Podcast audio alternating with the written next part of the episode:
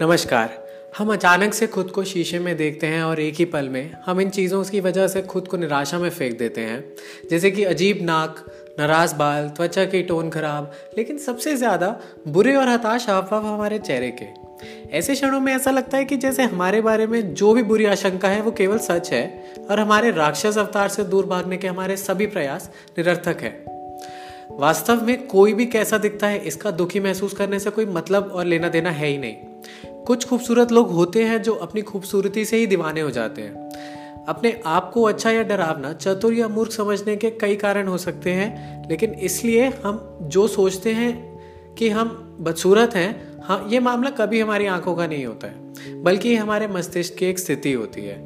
ये हमारे अंदर की भावनाएं हैं जो हमें बताती हैं कि हम अपने चेहरे के बारे में कैसा महसूस करते हैं, और ये हमें स्वयं की नज़रों में स्वार्थी, नीच या शर्मीला समझने पर भी मजबूर कर सकता है। इसीलिए जब हम दुखी होते हैं तो हमें वास्तव में नए कपड़े या बाल कटवाने की आवश्यकता नहीं होती है।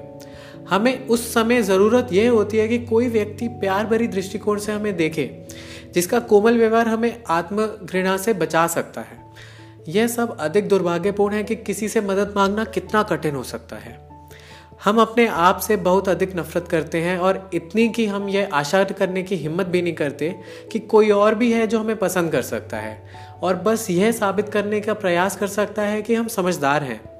हमें अपनी कमज़ोर स्थिति में ज़रूरत है कि कोई और हमारी हालत दुनिया को बताए, उन्हें बताए कि हम जीवन में खो गए हैं और शर्मिंदा भी हैं, लेकिन हम राक्षसी और मतलबी नहीं हैं। हमें शायद किसी और के शब्दों को हमारे लिए काम करने देना होगा। धन्यवाद।